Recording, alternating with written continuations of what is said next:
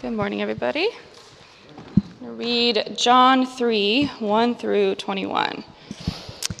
Now there was a man of the Pharisees named Nicodemus, a ruler of the Jews. This man came to Jesus by night and said to him, Rabbi, we know that you're a teacher come from God, for no one can do these signs that you do unless God is with him. Jesus answered him, Truly, truly I say to you, unless one is born again, he cannot see the kingdom of God. Nicodemus said to him, How can a man be born when he is old? Can he enter a second time into his mother's womb and be born? Jesus answered, Truly, truly, I say to you, unless one is born of water and the Spirit, he cannot enter the kingdom of God. That which is born of the flesh is flesh, and that which is born of the Spirit is spirit. Do not marvel that I said to you, You must be born again. The wind blows where it wishes, and you hear its sound, but you do not know where it comes from or where it goes. So it is with everyone who is born of the Spirit. Nicodemus said to him, How can these things be? Jesus answered him, Are you the teacher of Israel, and yet you do not understand these things? Truly, truly I say to you, we speak of what we know and bear witness to what we have seen, but you do not receive our testimony. If I have told you earthly things and you do not believe, how can you believe if I tell you heavenly things? No one has ascended into heaven except he who descended from heaven, the Son of Man. And as Moses lifted up the serpent in the wilderness, so must the Son of Man be lifted up, that whoever believes in him may have eternal life. For God so loved the world that he gave his only Son, that whoever believes in him should not perish, but have eternal life. For God did not send his Son into the world to condemn the world, but in order that, he, in order that the world might be saved through him. Whoever believes in him is not condemned, but whoever does not believe is condemned already, because he has not believed in the name of the only Son of God. And this is the judgment. The light has come into the world, and people love the darkness rather than the light, because their works were evil. For everyone who does wicked things hates the light and does not come to the light, lest his work should be exposed. But whoever does what is true comes to the light, so that it may clearly that it may be clearly seen that his works have been carried out in God. Thank you, Jessica. Let's pray. Heavenly Father, thank you for your word. And thank you for the joy it is to be together Father, thank you for this place that you've given us. Father, for the children downstairs, and uh, for even our brothers and sisters joining us online this morning. Lord, I pray that you would help us this morning. Would you be our teacher? Would you open the eyes of our hearts? Help us to hear your voice. Lord, I'm, I'm praying that we wouldn't merely learn more about you, but that we would uh, truly experience more of you, that we would know what it means to be your children. We pray in Jesus' name, amen. Good morning once again. Uh, my name is Simon. I'm the uh, pastor here at Grace City, just one of many uh, leaders here um, who are here to serve you. I'm, I'm sorry, I'm just kind of taking in some of the, the costumes. They're wonderful, wonderful. Josh looks like he just climbed the Matterhorn, or maybe he's just about to. I love it. Absolutely love it. Yeah, and little Lazarus, what is this? Monkey boy? Yeah? Very cool, very cool. Does he have cymbals? He needs cymbals. Yeah. Okay, well, maybe tonight at the carnival. Guys, and by the way, the carnival is going to be awesome. Um, if you do have kids, you will undoubtedly sort of have, there, there will be a very real tension. Um, do we take them out trick or treating? Um, or do we go to the carnival? Guys, we have, we have like a mountain, a Matterhorn mountain of candy here. So if they're, if they're just looking for candy, this is the place you want to be tonight. Um, it's going to be fun. Um, yeah, John chapter 3. Let's focus on that. This is some classic Jesus we're looking at this morning. John 3:16. I don't know I don't know how this became the verse that like wherever you're at in the world it would seem like no you, someone's someone's everyone's heard of this verse. Um, of course, we also have the born again uh, statement in John chapter 3. Unless you are born again, you cannot enter the kingdom of heaven. Um, that's almost, depending upon which comedian you're listening to these days, that, that could actually be uh, taken as sort of like a derogatory statement or, or a Christian cliche.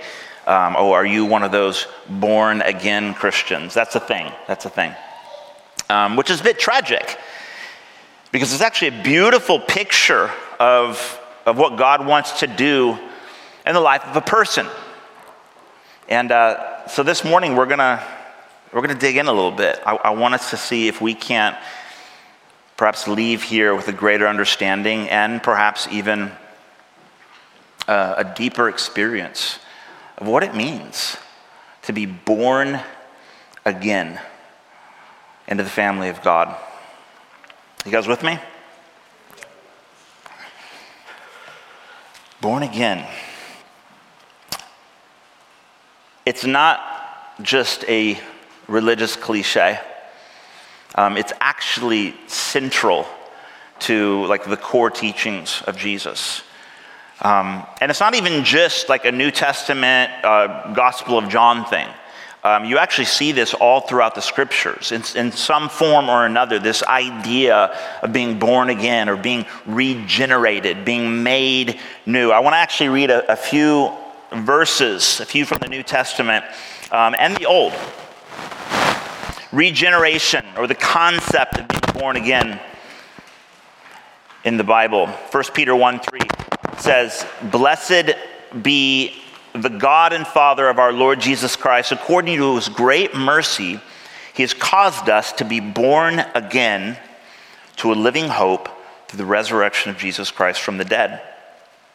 Titus chapter 3 verse 5. He saved us not because of works done by us in righteousness, but according to his own mercy by the washing of regeneration and renewal of the Holy Spirit, water and spirit. 1 John chapter 5 verses 1 and 2 everyone who believes that Jesus is the Christ has been born of God. And by this we know that we love the children of God when we love God and obey his commandments. Now, there's quite a few more in the New Testament.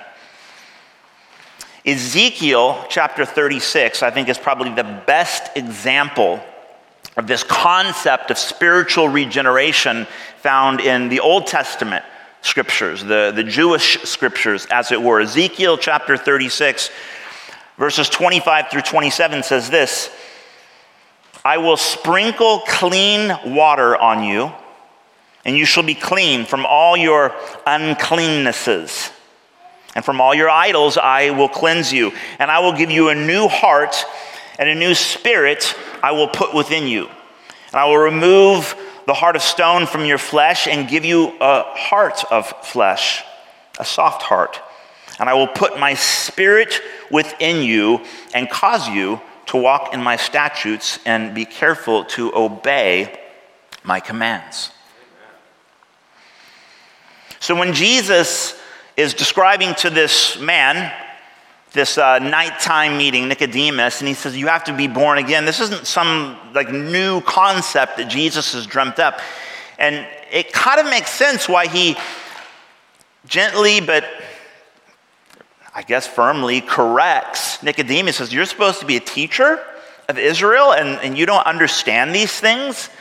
Did you forget what the prophet Ezekiel said hundreds of years ago? The time has come. The Messiah is here. He's come to cleanse you, to give you a new heart, to cause you to be born again. Unless one is born of water and the Spirit, he cannot enter the kingdom of God. You must be born again. There's usually some question around what does he mean by water and spirit? Different commentators, preachers will sort of go back and forth about water and spirit. Spirit seems pretty straightforward. The Spirit of God who changes a person's heart, who transforms us from the inside out. The water, some people would argue that the water refers to uh, Christian baptism. Mm, maybe. It would be a bit anachronistic to say John's talking about Christian baptism. Um, at this point in time, no one would have had any frame of reference for what that even meant, um, not least Nicodemus. He could have been referring to John the Baptist, sort of baptism, this sort of purification, right? This act of acknowledging that I need to be cleansed by God, which he certainly would have been connecting to a passage like Ezekiel. Um, some people even argue that the water refers to like the amniotic fluid in a mother's womb, and when the water breaks, you have to be like physically born and then spiritually reborn. Maybe. Um, I think the biggest problem with that is that there's virtually no other place in all of Scripture where water refers to like the birth of an infant. So it's kind of a creative interpretation, but it doesn't hold water.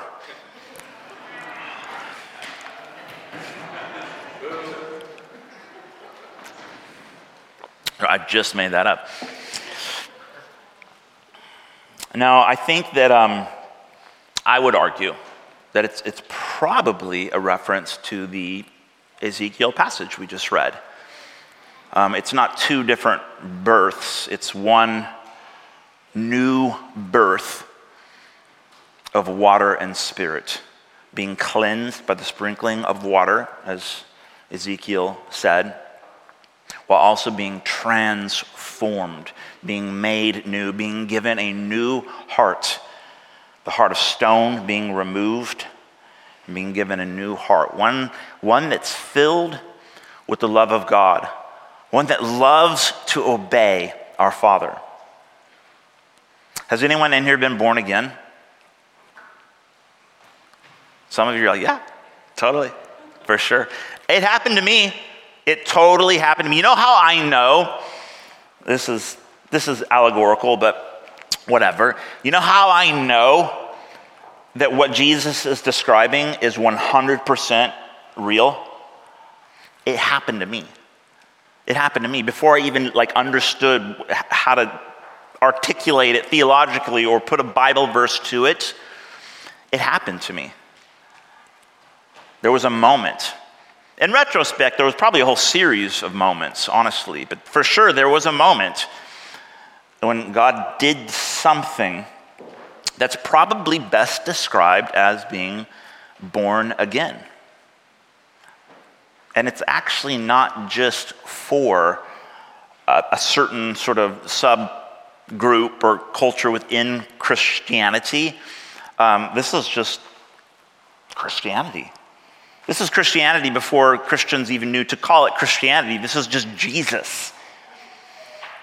Having a meeting with a Pharisee named Nicodemus, Pharisees, if you're new to the term, this would have been sort of a popular uh, class of uh, Jewish people in the first century that were determined to honor God by keeping Torah. Pharisees often get a bad name. They're, they're, they're elsewhere um, corrected quite severely by Jesus as being hypocrites. Um, I, I tend to sort of want to cut the Pharisees a little slack. The Pharisees understood that the main reason why, why their people were uh, living in the state they were in, uh, they lost the land, the first temple that they had built had been torn down. Like a lot of bad things happened, things that actually that God promised that he would do if his people failed to trust and obey him. And it all went down. It's terrible. The Pharisees, they knew how they had gotten to where they were, and they were determined to get it right. They were determined to obey the rules, to, to, um, to conserve the strict letter of the law so they could get it right, so that God would bless them, so that perhaps they could get the land back, and perhaps the second temple wouldn't be torn down. It was about 70 years later. But these were the Pharisees. Nicodemus was sort of like one of the lead one of the leaders among the Pharisees. He was known as a teacher of Israel. He understood the law. I mean, no one got religion right like the Pharisees. But he goes to Jesus at night and he wants to he wants to experience the blessings of Messiah. They've been waiting for the king who would come and restore the kingdom to Israel. And so he's eager to find out more, to learn when is this happening? How does this work? What, what next? And this is in this context, Jesus tells Nicodemus, You've got to be born again. You've got to be born again. And Nicodemus asks the all important question How? This is what he says in verse 9. How? Some translations say, How can these things be? That's obviously a great translation. Um, it could also be read as, How can these things come about?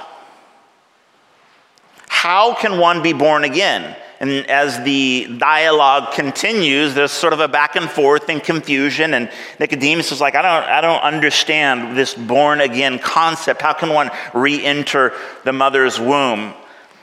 I think he's probably being a little um, uh, facetious, maybe even a bit rude, like Jesus, for real. What are you talking about? You must be born again. How? John 3:16 For God so loved the world that he gave his only son and whoever believes in him shall not perish, but have eternal life. Nicodemus, you have to believe. In the same way Moses lifted up the bronze serpent in the desert, this is a story going all the way back to the book of Numbers. Don't worry if you're not familiar with it, but there's a, there's a, a, part in the story of God's people where they're traveling through the wilderness and they are struggling to get it right. They're struggling to trust and obey the God who's just delivered them out of slavery in Egypt, and they're traveling through the wilderness. And they keep rebelling, they keep moaning, they keep wanting to go back to Egypt because they're reminiscing on how good they had it back in slavery. And they're just really blowing it left and right. So God deals with his people as he does. He sends serpents to attack his people. And he gets their attention. He really, really gets their attention. They start crying out to God, Save us, save us again, save us, we're sorry, we'll get it right. Of course, they never get it right. None of us ever get it right, which is why we need to be born again. He tells Moses, I want you to craft a bronze serpent, put it on a staff, and then lift it up. And whoever looks at the bronze serpent lifted up will be saved. And Jesus saying it's kind of like that. You remember how God saved his people in the desert? The Son of Man, this is what Jesus referred to himself as, must be lifted up. And whoever looks on him and believes, they too will be saved. What do you reckon Nicodemus is thinking?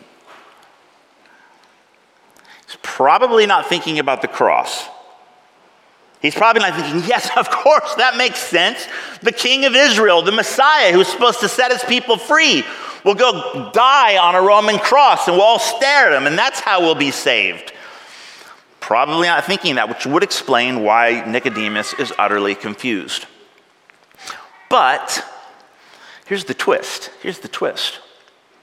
We're told explicitly that uh, Nicodemus did, in fact, believe in Jesus. this is the twist. It says um, in verse 2 Rabbi, we know that you are a teacher come from God, for no one can do these signs you do unless God is with him. If we back up just a few verses, this takes us back to last week, the end of chapter 2, we're told that there were many who actually witnessed the signs that Jesus was doing and they believed. So apparently, Nicodemus was one of them. He said, I, I, recognize that no one could do these things that you're doing. No one could turn water into wine unless he is, in fact, from God. So I also believe. What exactly he believed is, well, we've got a ways to go yet.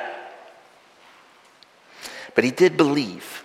He believed as much as one, I suppose, could believe at that point in the story. You know, I think a lot of people believe in Jesus.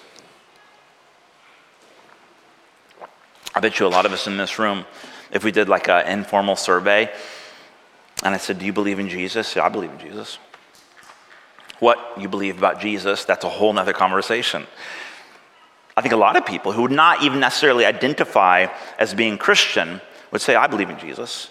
I believe in Jesus, and I believe in this and that and the other, and I believe in all sorts of things, and I believe in the universe, and I believe in whatever, fill in the blank, and I believe in Jesus. Or maybe I even just believe in Jesus, like he is the Son of God, who laid down his life, who died for my sins and came back, and that I might, I might leave, I might believe sort of the, the basic tenets of Christian doctrine, as we say. But is that the kind of believe that Jesus is describing here? Now, this is where we get, this is where it gets a little, little tricky. What does Jesus mean by believe? Believe what exactly? Or, what if, let's say for argument's sake, Nicodemus did believe all the right things. Okay, let's say the, the, the gospel writer, John, is actually using this meeting with Jesus at night as like a case study to speak to the church, which I would argue is, in fact, exactly what he's doing. There's certain moments, encounters, conversations that get recorded, highlighted for the edification, the building up of the church as time would go on. In fact, later on, John tells us explicitly in his gospel the reason why he wrote all of this is that, so, is that the readers might also believe. That would be us. He wants us to believe. But here's the thing I know a lot of people who believe like the right things but I don't know if they've been born again. Now, I'm not saying that as like a, like a judgment, because I don't, I don't know. I can't read people's mind, and I don't know their hearts. But I, as I observe the world, the church at large, I cannot help but wonder what if there's a whole lot of people sitting in pews this morning who would say, I believe, but have never been born again.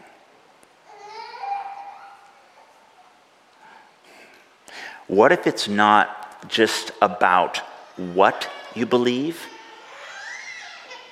What if it's just as much about how we believe? Nicodemus, I guarantee you, he understood the Bible, religion, uh, the whole Jewish tradition, the Tanakh, which would have been like the Jewish Bible. Torah, all, for sure, if he was a Pharisee, a teacher of Israel, he probably had more knowledge than all of us combined in this room and then some. I mean, he knew things. And he would have been living a life of such strict uh, religious moralism I mean, he would, you talk about John giving, he would have been tithing 10% of all of his stuff. He would have knew all the things. He would have said all of the prayers. I mean, he would have been living such a strict religious lifestyle. But he didn't understand what Jesus was talking about. So my argument is, I don't think it's merely about what we believe. It's just as important how we believe how we believe. You know, um, Luke's gospel, Luke chapter 7, we're told the Pharisees, like Nicodemus, refused to receive John's baptism. So, John the Baptist, We'll get back to him next week, actually. He was in the river, the Jordan River, baptizing people with a baptism of repentance. People realizing that I am, I've not been living my life in a way that honors God. I've been doing my own thing. I've been making myself God. I am the center of my universe. I think about myself more than others, more than God. And, and so they, they understood that, like, I need to be cleansed. And so this was a baptism of repentance, and people were coming in droves to be baptized by John as an expression, as an acknowledgement that I need to be cleansed by God. The Pharisees refused. They would not be baptized by John the Baptist. It says something about how they were believing. They knew all the stuff. There was something happening in their hearts that caused them to refuse this public expression of repentance, humility, and an acknowledgement that I need to be cleansed on the inside. Which would also explain why Nicodemus came to see Jesus at night. Something about keeping up appearances. Something about refusing to acknowledge before God and others that I'm broken. I'm a wreck. I might have all the answers. I might know all the things and have memorized all the Bible verses, but my heart is still hard, far from God, just as broken, just as self centered as ever. I don't know if I have actually been born again, like Nicodemus. So, believing what versus believing in what way? If, if, now I'm, I'm making an argument here. I realize I'm reading way into the text, but I think this is what we're supposed to do. Like, what's really happening here? What is it that Jesus is after, and why is Nicodemus such a great case study for us? The guy who understands everything there is to know about religion, let's say, yeah, he doesn't get the most basic thing. You've got to be born again. You've got to be born again. How? How? A couple thoughts. Jesus says in verse 18, Whoever believes in him is not condemned, but whoever does not believe is condemned already because he has not believed in the name of the only Son of God. Jesus said, I didn't come to condemn the world, but to save the world.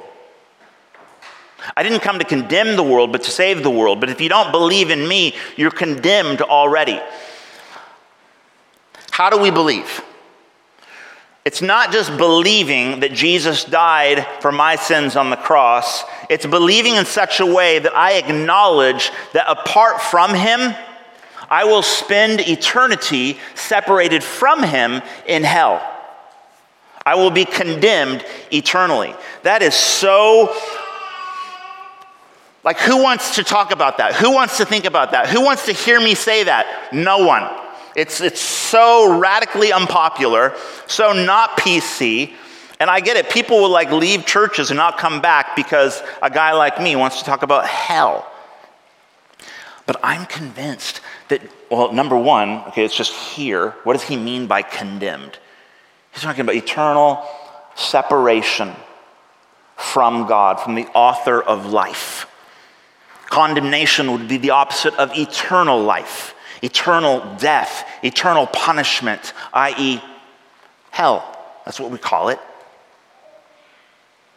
And so, this idea that it's not just about what I believe, it's about it's the gravity of what Jesus has done for us. It's not just a spiritual upgrade. It's not just a bit of elevation. It's not just maybe I can add a bit of Jesus to my, my, my conglomeration of other moralisms and isms and, and different beliefs. Instead, apart from Jesus, I stand condemned before my Maker.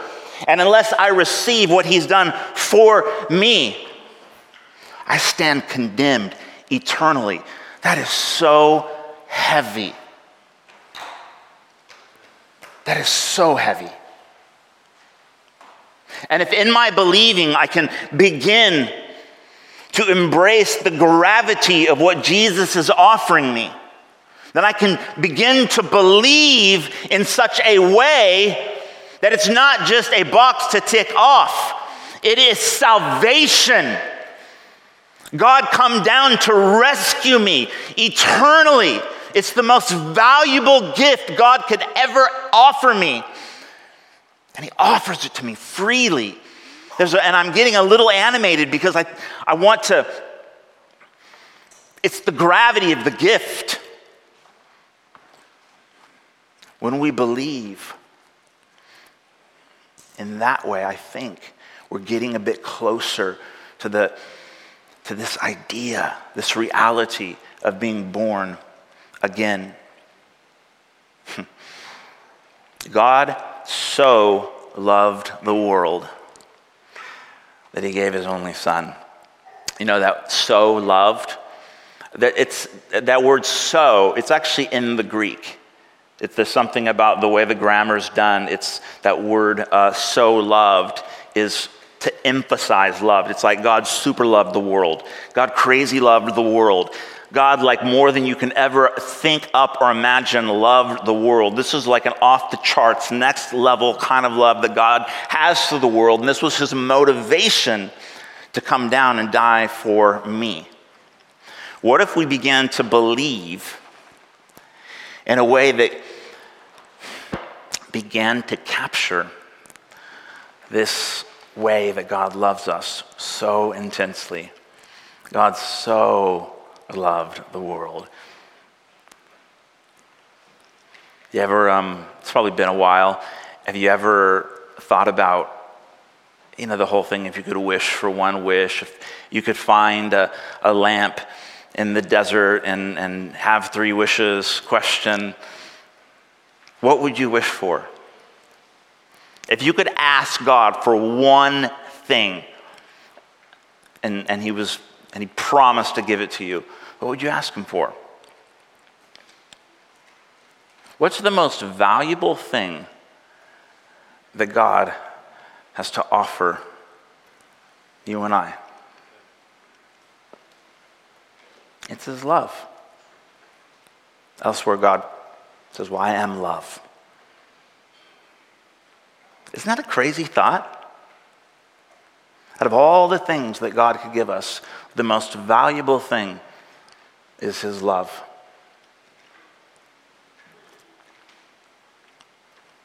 Do you reckon if we all got born again, or let's say the whole city of Portland got born again, do you think that would change the world? Do you think it would in any way affect like fossil fuel emissions? Do you, do you think it would solve the homelessness crisis? Do you think it would affect in any way uh, human trafficking in our city and the world? Do you think it would in any way change uh, systemi- or, or institutions of systemic racism? Do you think me getting born again is actually in any way going to change the world that we live in? I think this is why the, the, the, the idea, the idiom, you must be born again, has become, in a lot of circles, this sort of cliche religious idea. Of, I, know born again Christians. Wasn't, President, wasn't President Bush, like, wasn't, isn't that the, the thing? Like, he, he, he went public with it. I am a born again Christian. I, I hear people make jokes about it all the time. It's, and I'm not trying to make a joke out of it. I'm not trying to be uh, rude or disrespectful. But I think in a lot of ways, if you just if you just listen to what the world is saying, there's a whole lot of people out there who laugh at the notion of being a born again Christian. It's like for a certain group of religious people that are a bit excited about Jesus. You're born again. Or perhaps you just have like a really like rough testimony. I used to shoot up heroin, and then I met Jesus, and I got off of it, and now I only snort cocaine, and like I'm, I'm doing really well. I've been born again, or whatever. What if it was much more than that? What if, to be truly born again, God would actually fundamentally transform a person's heart? Would that change the world? I don't know if it would change the world in our generation. Maybe. Maybe. But when you think about the world's biggest problems, you have to begin to sort of reverse engineer them a little bit and ask yourself, well, where, where did it all begin? When did we start treating our planet like trash? When did we start thinking it was ever okay to exploit people's bodies for money? Whoever came up with the idea that it was okay to abuse another human being or to treat a child like trash? Like the big problems with the world, where you have entire nations that have been become corrupt, where you see waves begin to sweep across culture in such a way that innocent people are exploited, where injustice is off the charts, rampant. Look, where does that begin? It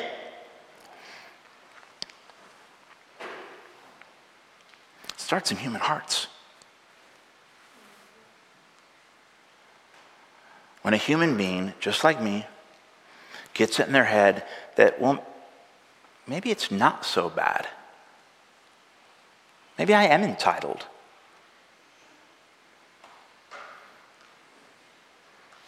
Maybe God doesn't really care all that much.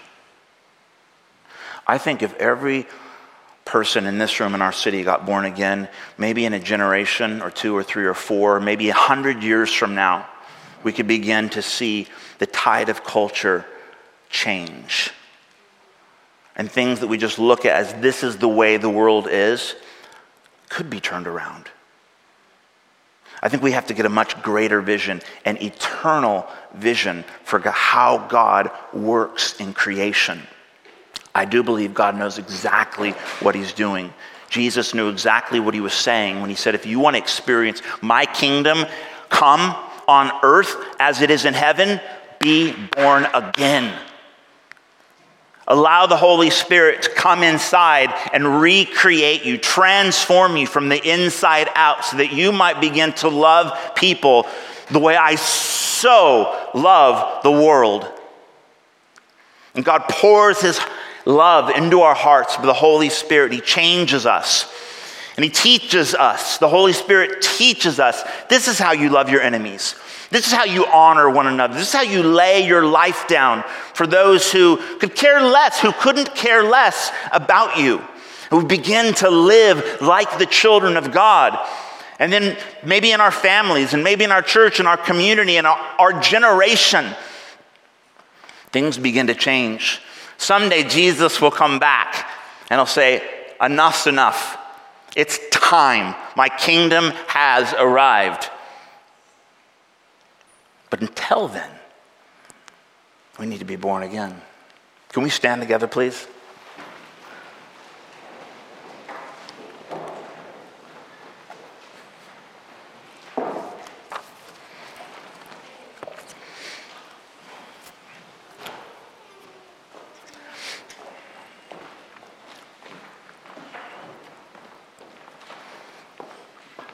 So I've said a few things as we've reflected this morning. First of all, being born again, it's not just this cliche thing that some Christians get into. This is if you want to experience the life that Jesus offers you, you must be born again. You have to be willing to acknowledge before God and the world that you need Him that apart from Him, you're lost. We all are for eternity. There's gravity to the gift that he offers. It's not just an idea, a concept to mentally ascend to. It's an invitation to surrender. Oh, and this love. This love that our Heavenly Father has for us, this love that compelled Him to come down. Guys, this is where the action's at. This is what our world needs. God loved us so much that He came down and died. He was lifted up on a Roman cross. And then Jesus says, If you want in, follow me. Take up your cross daily. Learn to lose your life, just as I've lost my life for you. Then you'll experience the life you're truly looking for. This is the life our world needs. So here's my challenge as we close our service for the morning. Are you Nicodemus? Are you like Nicodemus? You, you've got all the ideas lined up in your mind. You kind of get it, and perhaps you even say, I believe. I believe. But do you? Do you?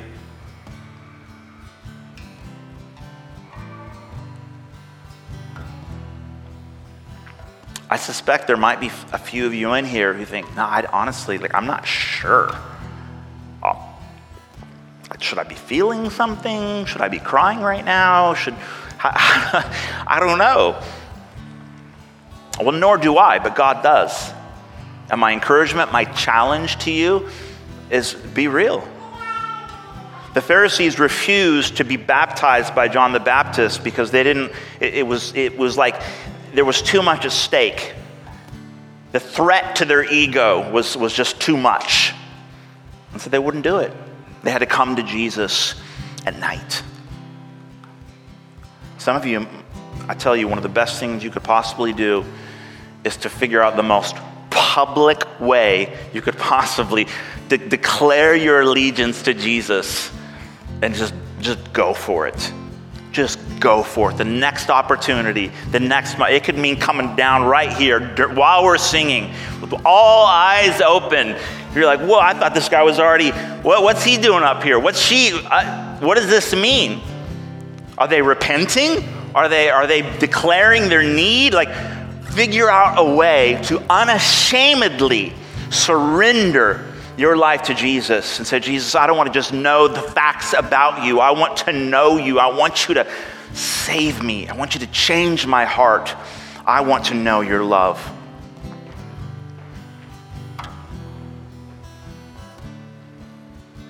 Father, help us. In Jesus' name, amen.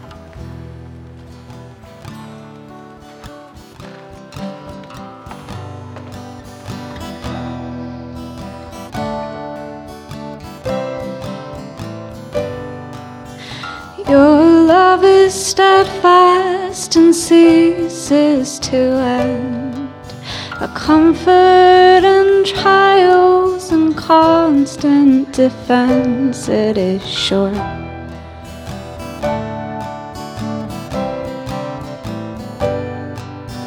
Morning by morning, your mercies are new, filling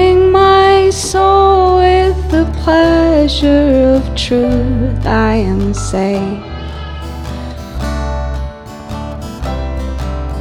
Yes, I am safe.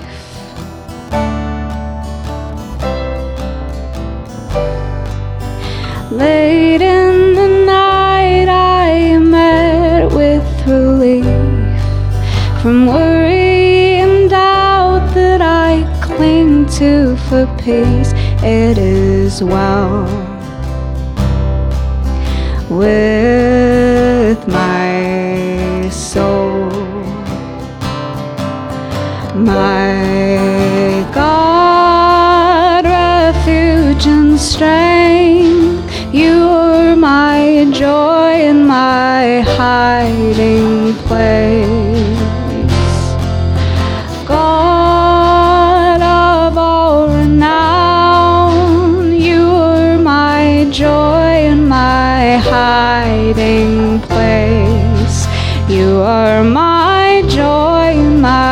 hiding place.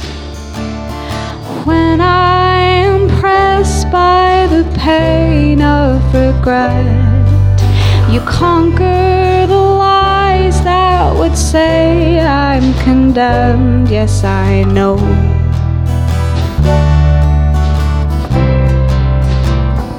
I am free.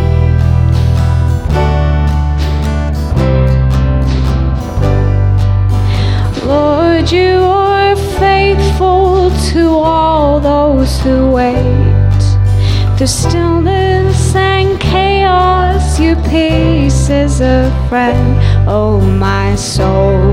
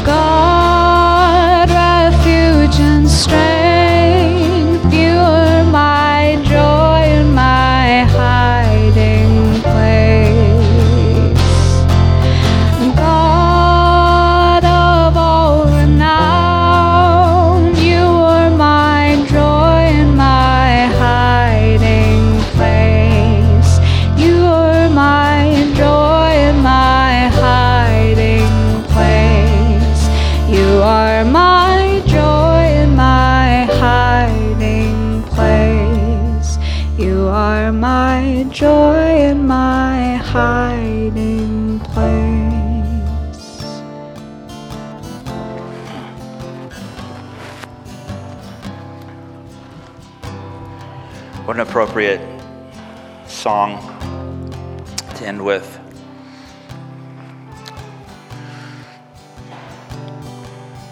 The, uh, the message this morning, what I said, uh, it's very nerve wracking for me. Um, there's certain things where the Bible takes us certain places. Um, it's very uncomfortable. I don't like the idea of causing people to question their salvation. That's, that's, I'm not into it. But occasionally the Bible takes us to these, these places where we are challenged, where we are caused to reflect and say, man, where am, where am I at? Lord, where is, Lord, would you search my heart? Where am I? Jesus, help. For some, that could be like that very first step where you realize, man, I grew up in church and now the moment has finally come. I'm, I'm going to surrender to Jesus. And I think I'm just beginning to figure out what that actually means. For others, it could mean, man, I have wandered off and I want to pick up my cross today. I want to come back. And here's what I want us to all leave here thinking about God is faithful even when we're not. His grace knows no bounds. When the lost son or daughter decides to come home, the father's waiting with arms wide. Welcome home. I've been waiting for you. I love you so, so much. Father, thank you. Help us as we go from this place. We love you in Jesus' name. Amen.